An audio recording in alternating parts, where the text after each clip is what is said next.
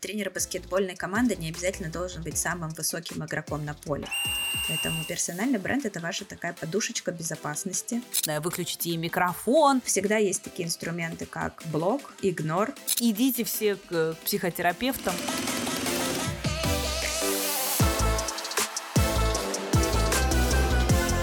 Всем привет! Вы слушаете подкаст про этот ваш digital. Подкаст для тех, кто управляет маркетингом и хочет по-настоящему разбираться в том, что он делает. Здесь мы обсуждаем новости Digital, делимся кейсами и рабочими идеями. Приятного прослушивания! Итак, всем привет! С вами подкаст про этот ваш Digital. И его ведущая Виктория Егоренко, директор digital-агентства «Малинос» и владелец школы интернет-профессий Epic Skills. О чем мы сегодня с вами будем говорить?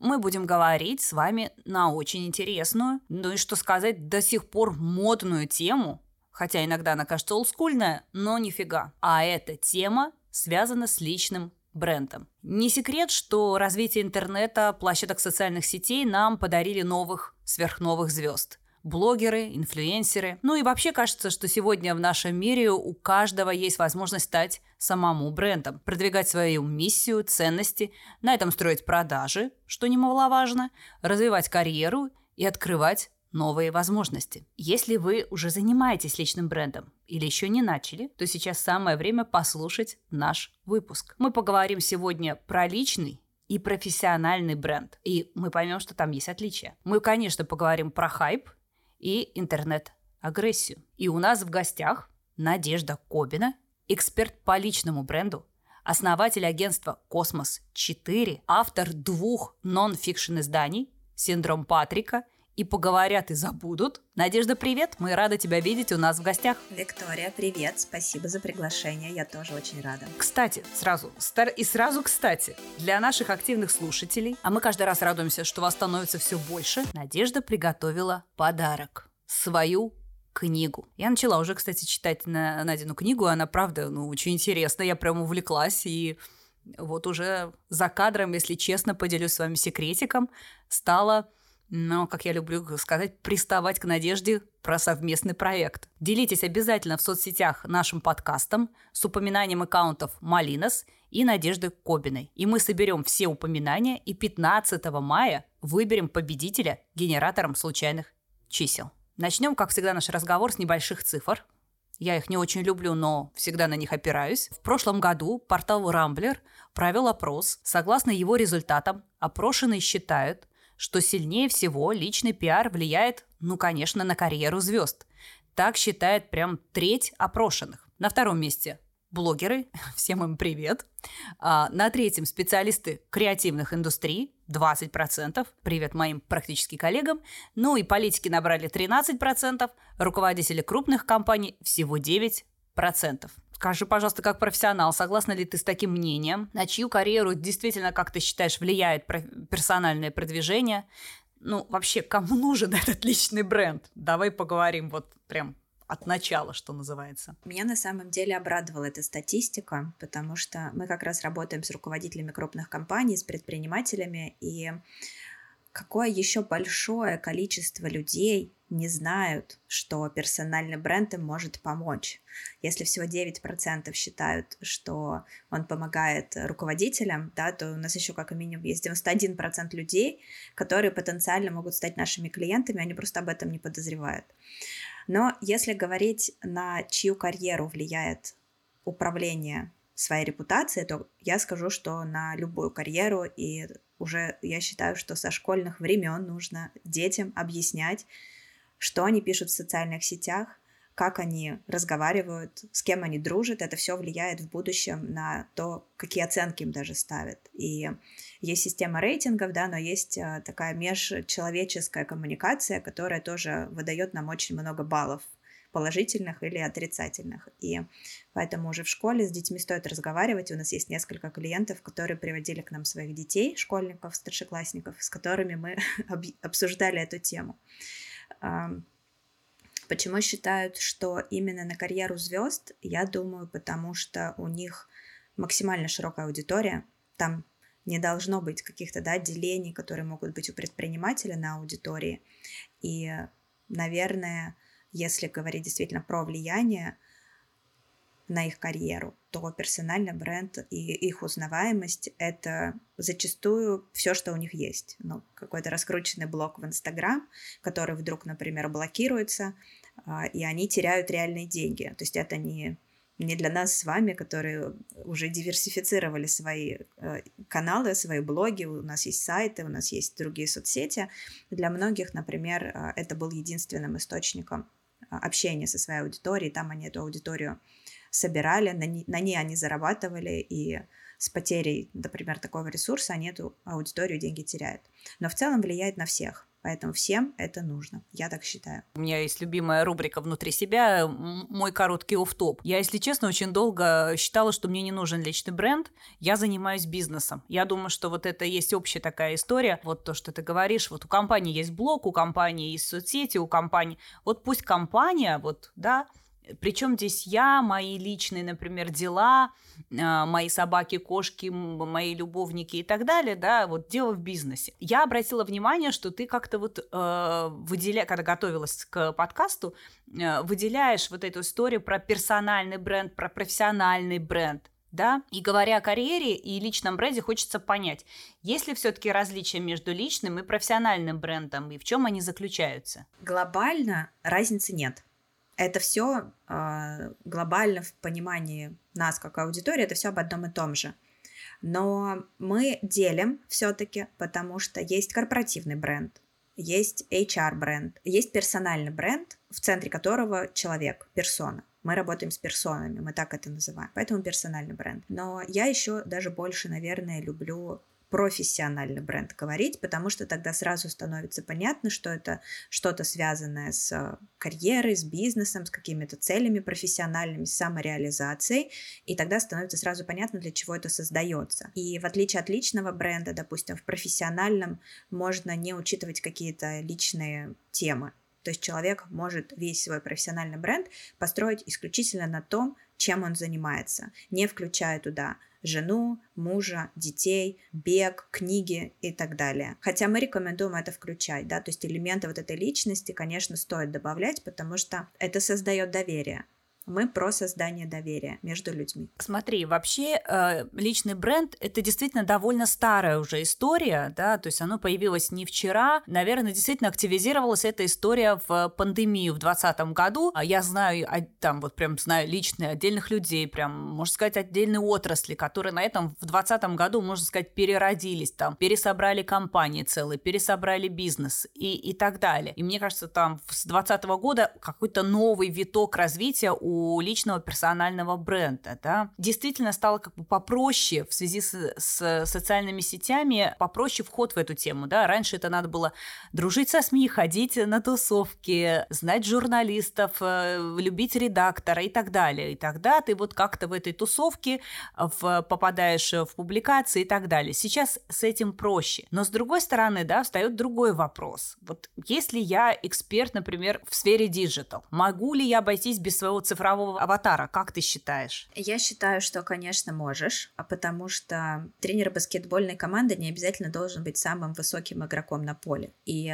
за, например, digital-специалиста, за пиарщика говорят в первую очередь его проекты. Но, например, в нашем случае мы не можем говорить о наших проектах. У нас практически каждый договор это конфиденциальная история. Наши руководители не любят рассказывать, что статьи выступления, блоги ведутся при помощи кого-то. Поэтому мы ну, так очень абстрактно можем рассказать, в какой отрасли был проект, что было сделано, но без имен. Есть клиенты, которые гордятся тем, что они могут себе позволить нанять пиарщиков, и таких клиентов мы эксплуатируем для отзывов всегда, но большая часть, конечно, это очень конфиденциальная история. Так вот, возвращаясь к тому, что может ли а, digital-специалист позволить себе не присутствовать в онлайне, не строить, не развивать персональный бренд, я все-таки думаю, что в 23 году это странно, и странно, когда человек нельзя найти актуальную информацию. Это наводит на подозрения, на какие-то мысли. Это первое. Второе. Конкуренция очень высокая. Почему эта история с персональным брендом в современном мире именно, да, она пришла из э, США? Почему, да, в США Том Питерс написал эту статью свою знаменитую, и считается, что с него это все пошло. Потому что там конкуренция огромная, там большое сосредоточение талантливых, сильных, ярких людей, и нужно как-то выделяться. Поэтому чем выше конкуренция, тем большая потребность действительно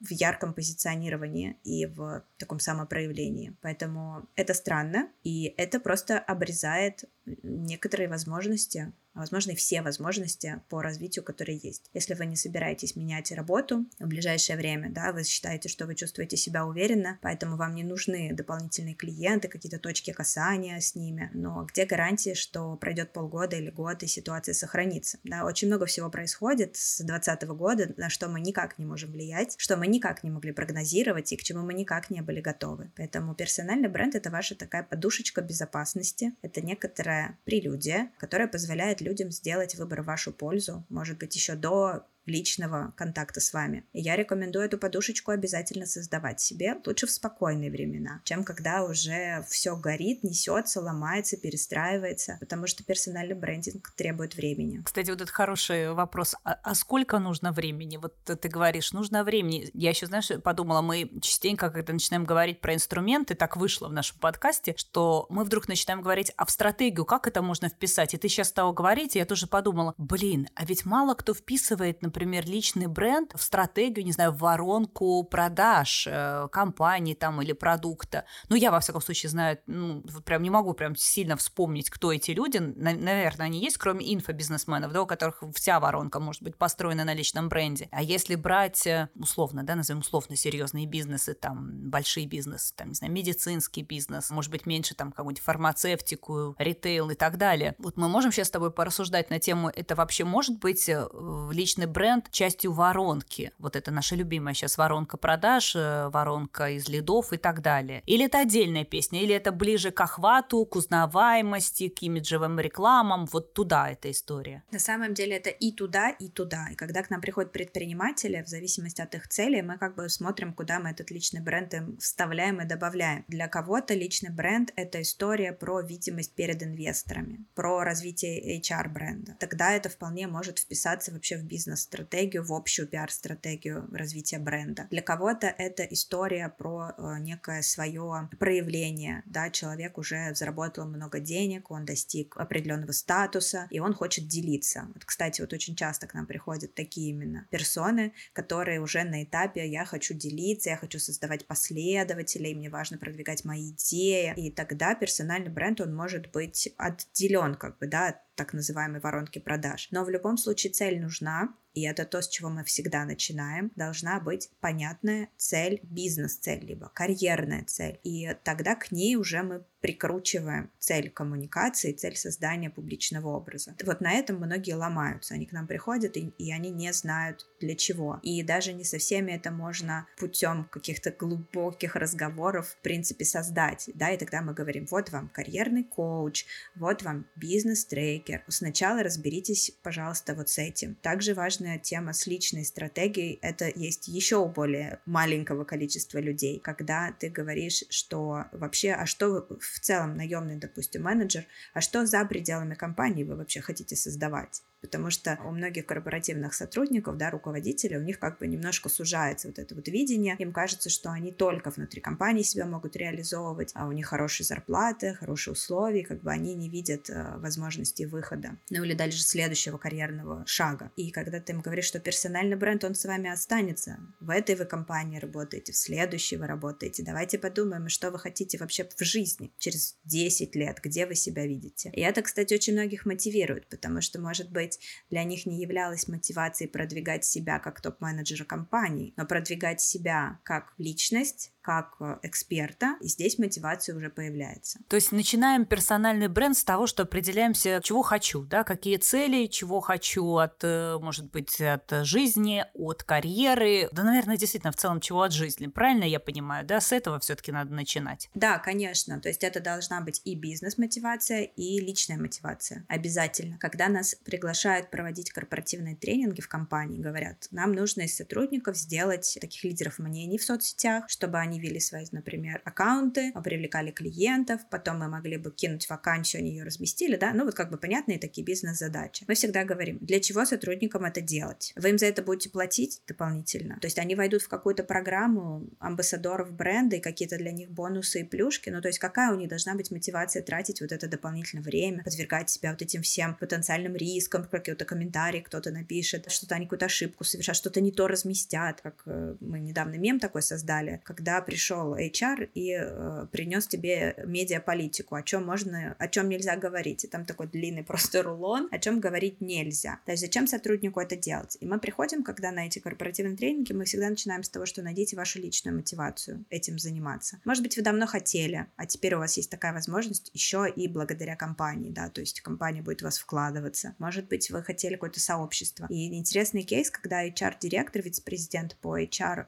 в FMCG одной компании, она вообще создала программу на своем личном опыте прохождения после родовой депрессии. Она создала проект внутри компании, который потом вышел за пределы этой компании, помощи именно женщинам, которые работают и которые рожают, да, у них вообще меняется абсолютно сознание, мышление, и вообще что делать непонятно. Они становятся часто неконкурентоспособными, да, они не могут вернуться, либо они пересматривают свои ценности, понимают, что они не хотят возвращаться. То есть ее такой проект, который вроде как был некий мотивационный проект для сотрудников компании, он перерос в такое даже, можно сказать, дело жизни. Это вот пример, как человек нашел мотивацию мотивацию этим заниматься. Если сказать, слушай, сделай проект, э, чтобы мы могли наших декретниц э, удерживать или, да, там как-то с ними расставаться, чтобы они потом к нам не приходили с исками в суд, ну, как бы это одна мотивация, да, а здесь совершенно другая, уже более глубокая. Клево, спасибо тебе за этот пример, потому что я люблю вот такие примеры, они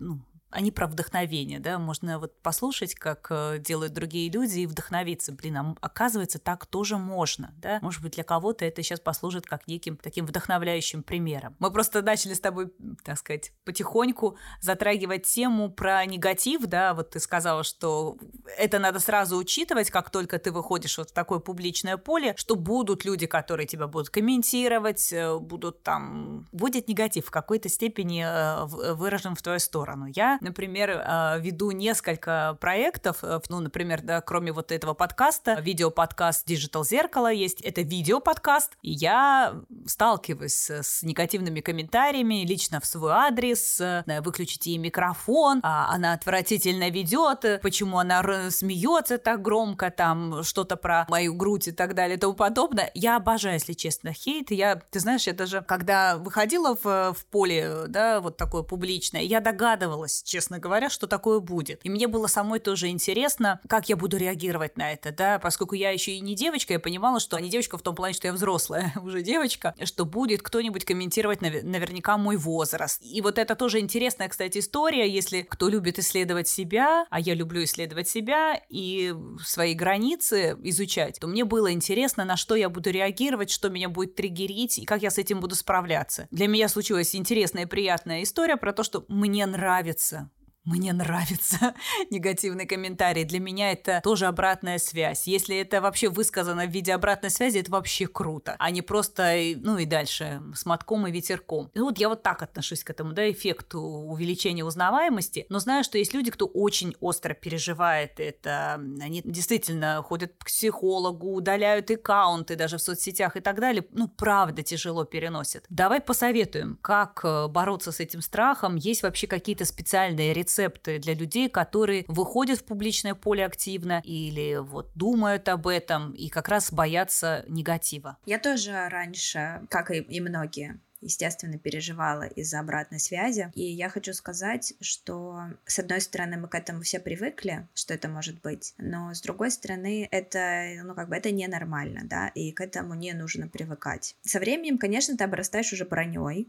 и тебя уже вот эта обратная связь начинает веселить, ты видишь там какие-то для себя точки роста и развития. Но хорошая есть фраза, все, что люди говорят о других, это они говорят про себя. Если, возможно, кому-то эта фраза поможет э, в очередной раз, кому прилетит негативный отзыв или какой-то комментарий по поводу внешности, там, возраста и так далее, то ну, как бы все нужно делить на два всегда, все чужое мнение. Какой рецепт? Наверное, работать над собственной психологической устойчивостью. Я здесь не шучу, потому что агрессия порождает агрессию, нужно уметь останавливать ее на себе в первую очередь. К примеру, агрессивное поведение, оно напрямую связано с нашей биологией. То есть какое-то повреждение, допустим, мозга, травма или что-то, например, миндалина, которая отвечает за агрессию, это может спровоцировать агрессивное поведение, и человек сам даже может не понимать, почему он так себя ведет. Другая часть мозга, лобная кора, она вообще формируется к 20-25 годам. Если она запоздала, формируется, то снижается вот это понимание риска от твоего поведения. Ты просто не понимаешь, что это несет какие-то последствия дальше. Ты можешь вести себя более смело, вот, вот так вот, да, агрессивно даже. Стресс, опять же, уровень тестостерона. В основном больше у мужчин, хотя сейчас, мне кажется, уже все в стрессе. Если это какая-то кратковременная история, это одно, но если это постоянный, вы понимаете, что живете в этом графике, выгорание, стресса,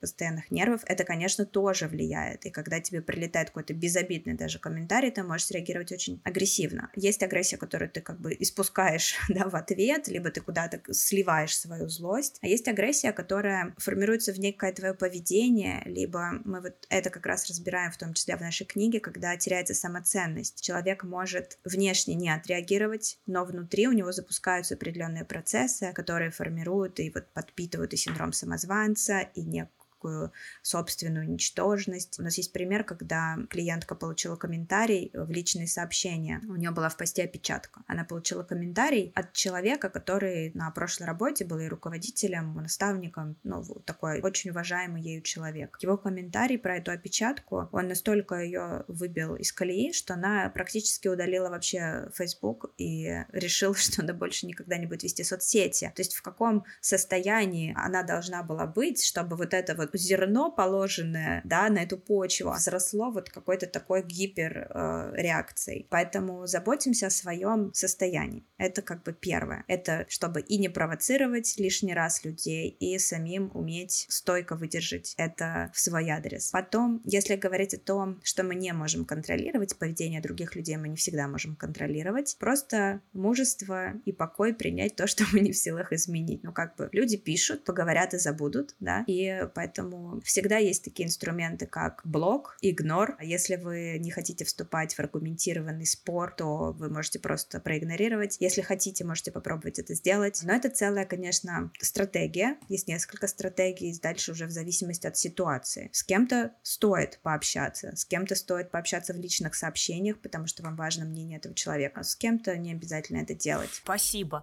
А скажи вообще, вот э, интересная тема про интернет-агрессию. Почему вообще вообще вы решили поработать над этой темой? Как вы вышли на эту историю для себя? Это вторая книга уже, которую мы написали с партнером агентства «Космос-4» с Еленой Старостиной. И с одной стороны, эта тема наша профессиональная. То есть мы как исследователи этого процесса, мы наблюдаем за интернет-агрессией, потому что это та среда, в которой мы работаем, в которой мы продвигаем наших клиентов. И мы, конечно, здесь должны понимать, какие есть репутационные риски у тех или иных действий. Поэтому в том числе, допустим, в нашей книге мы рассматривали вопрос, вопросы, а что провоцирует. Иногда кажется, что вроде что-то безобидное, тут даже не обязательно про политику писать или про свою личную позицию. Ты вроде просто поделился, например, что ты какую-то премию выиграл или что ты, да, что-то классный какой-то проект реализовал, и это вызывает агрессию у людей. Поэтому вот такие вещи нам тоже было интересно исследовать. С другой стороны, мы обе мамы, поэтому я прям очень переживаю, если честно, за то, что дети сейчас — это другое совершенно поколение, и они растут в мире digital, и для них выйти в интернет, играть в интернет онлайн-игры. Скоро это будут соцсети. Мои просто еще маленькие, до них еще не доросли, но уже знают, что это такое. И я действительно беспокоюсь, как это все на них влияет. И в том числе в книге мы приводим данные исследования, которые говорят, что влияет это очень плохо, потому что у детей нужно развивать критическое мышление, и детям нужно объяснять, что та картинка, которую ты видишь, это не обязательно то, чему тебе нужно соответствовать. Особенно у девочек с постоянное сравнение себя с некими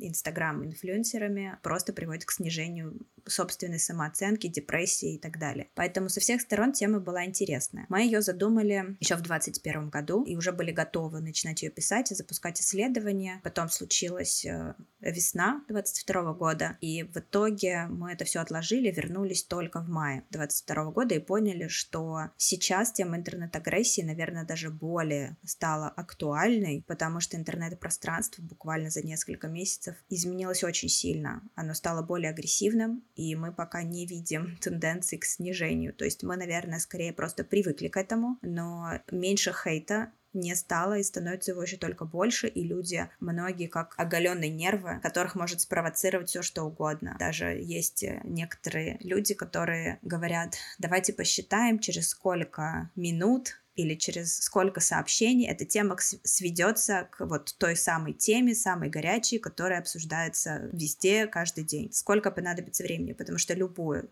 тему можно к этому привести, и ты потом за это получишь, за какую-то свою не ту позицию, ту позицию. Ну, в общем, ты можешь даже ничего не говорить, и у нас тоже это есть в исследовании, что даже те, кто выбрали периодически взять паузу, не высказываться, они тоже получили, потому что они не высказались. А те, кто высказались, высказались не так, ты не поймешь, как правильно, поэтому здесь лучше, может быть, даже не начинать. Еще было, конечно, интересно посмотреть, что в какой форме люди проявляют свою агрессию. Это и комментарии, это и в личные сообщения. В меньшей все-таки степени среди наших респондентов были те, кто подвергался буллингу, но такие тоже были. Были истории, когда был заказной пиар конкурентов, там слепили пост, а его распространили, деле тоже играли на такой геополитической ситуации, которая была несколько лет назад. Тоже там люди практически лишились бизнеса в другой стране из-за этого. В общем, историй много, мы услышали, узнали, мы общались с психологами, с специалистами по digital-этикету, с философом. Нам было интересно прорефлексировать в том числе и посмотреть, а как мы меняемся, потому что если это наша новая реальность, то нам нужно понимать, как нам в ней дальше жить. Поэтому такие глубокие там затрагивали темы. Когда мы отправили книгу на рецензию, один из рецензентов отказался, очень уважаемый мною человек, предприниматель, он отказался а, давать рецензию, потому что сказал, что очень много отсылок к СВО. И что такие книги, они как бы должны быть без времени, они должны быть быть не привязано к контексту, а у вас вроде этого очень много. И я подумала над этим, и поняла, что ну, могли бы мы написать по-другому. Да не могли бы мы написать по-другому, потому что мы писали эту книгу в то время, когда все это живо и, и больно, и как бы ты не можешь от этого контекста абстрагироваться. Поэтому для нас это было в том числе как некая терапия, вообще понять, что происходит, а как в этом новом мире себя продвигать, позиционировать, и кому это нужно. В том числе об этом эта книга. Клево, это правда, вот э, все, что ты рассказываешь, то, что я вот начала читать эту книгу, во мне очень откликается, нравится. Я прям считаю, что вы правда очень большое дело э, сделали и делаете, раскачивая эту тему, говоря о ней, то, что вы пишете. Это правда, действительно есть история. А у нас, когда я просто могу тоже поделиться, мы, например, да, в диджитале не можем взять и просто отключиться, например, от тех же соцсетей. Мы там работаем, да, у нас клиенты есть, мы ведем СММ и так далее. И когда все это только началось в 22 году, такой был поток, что даже вот мы, там, люди диджитала, мы оказались не готовы у меня у некоторых ребят были панические атаки на рабочем месте в какой-то момент времени из-за обилия вот этого негатива. Не даже лично к ним, а просто от обилия негатива. И они сидят по, там, не знаю, 8 часов, 10 часов в разных соцсетях, и там идет просто шла лавина, какой-то шквал. И вот эти советы, так просто отключите, да, вот какую-нибудь соцсетей. Но мы не можем это наш инструмент рабочий. И как с этим справляться, это прям действительно, вот на тот момент даже была прям отдельная проблема, я думаю, не только как для меня, для работодателя, но и для других работодателей, как защитить своих сотрудников от вот этой обилия агрессии через интернет, да. Поэтому, наверное, много в диджитале стали обращаться к психологам, да, к платформам, да, которые представляют психологов. Наверное, вот мы такими, я имею в виду, рынок диджитала был первым таким носителем, когда люди стали корпоративно много закупать, э, договариваться, не знаю, на каких-то условиях с э, психологическими платформами, да, потому что без этого невозможно стало сейчас, да, поэтому я вот тоже, если вот это принести пользу и дать легкий совет, не бойтесь обращаться к, к психологу. Это нормально, это обыкновенная практика, я это называю психогигиена. Ну, зубы-то вы чистите, для вас это нормальная история, нормальная практика, почистить зубы. На самом деле мы живем, правда, в сложное сложное время, и мы не ко всем вызовам готовы, не ко всем. Ну, просто наша психика не успевает с этим справляться, но есть специалисты, поэтому не бойтесь, не думайте, что это что-то запредельное только для каких-то больных людей или для каких-то больших проблем существуют эти специалисты. Это не так. Ищите поддержку у профессионалов, в том числе не только у близкого круга. Такая большая тема. Добавить, Виктория, если ты не против, когда мы стали изучать эту тему, мы были удивлены, что как раз вышло исследование в ЦИОМ, что или 87 или 89 процентов россиян ни разу не обращались за помощью к психологам. И изначально мы думали, что проблема в недостатке, допустим, э, бесплатной помощи. Оказалось, что нет. Очень много есть социальных служб, которые оказывают профессиональную помощь. Ты можешь прийти, не нужно за это платить деньги. Тогда мы начали дальше копать, а почему же так, и поняли, что люди не осознают, что какая-то есть проблема. То есть их поведение им не кажется странным. Им не кажется странным, допустим, что у них нет сил, или что у них нет желания работать, или что у них есть, допустим, повышенная агрессия, даже начиная вот со своих близких людей. То есть люди не видят в этом проблемы. И оказалось, что это самое сложное — донести до человека, что с его поведением или самочувствием что-то не так, и это можно изменить. Это можно изменить, человек будет жить более полноценной, более счастливой жизнью, возможно, добьется больших высот. А мы начали сотрудничать с Центром психологической помощи как раз в рамках книги «Центр не терпи», который как раз оказывает такие бесплатные консультации для людей, как раз с целью распространять вот эту мысль заботы, важности заботы о своем состоянии психическом, потому что с этого все начинается дальше уже. Сколько денег вы зарабатываете, с кем вы живете, где вы живете, как вы себя чувствуете каждый день, с какими мыслями вы засыпаете, просыпаетесь, все зависит от этого. Но я такой гуманист, вообще я верю верю в потенциал человека бесконечный, поэтому очень хочется, чтобы больше людей его реализовывали. Да, я тут с тобой абсолютно солидарна, здесь мы с тобой слились в экстазе, поэтому идите все к психотерапевтам, просите помощи, это нормально. Давай снова вернемся к личному бренду. Ты сама давно развиваешь свой личный бренд. Давай сделаем вот это мое любимое, принесем пользу. Есть ли у тебя собственные лайфхаки цифровой гигиены? Как ты лично справляешься со всей этой историей? Да, ну, во-первых, у меня есть есть мои пиар-ассистенты, которых становится все больше, уже четыре человека. Это сотрудники нашего агентства, у которых в том числе есть задачи, связанные с моим личным каким-то пиаром, с моими личными пиар-задачами. Это первое, потому что, конечно, это все нужно делегировать. Ну, ты просто не можешь успевать и работать, и заниматься развитием бизнеса, и одновременно вести полноценно свои социальные сети, приходить вот на такие прекрасные подкасты, ходить на выступления. То есть с этим всем нужна помощь и в том числе помощь в подготовке. Потом я назвала это концепцией информационной свободы,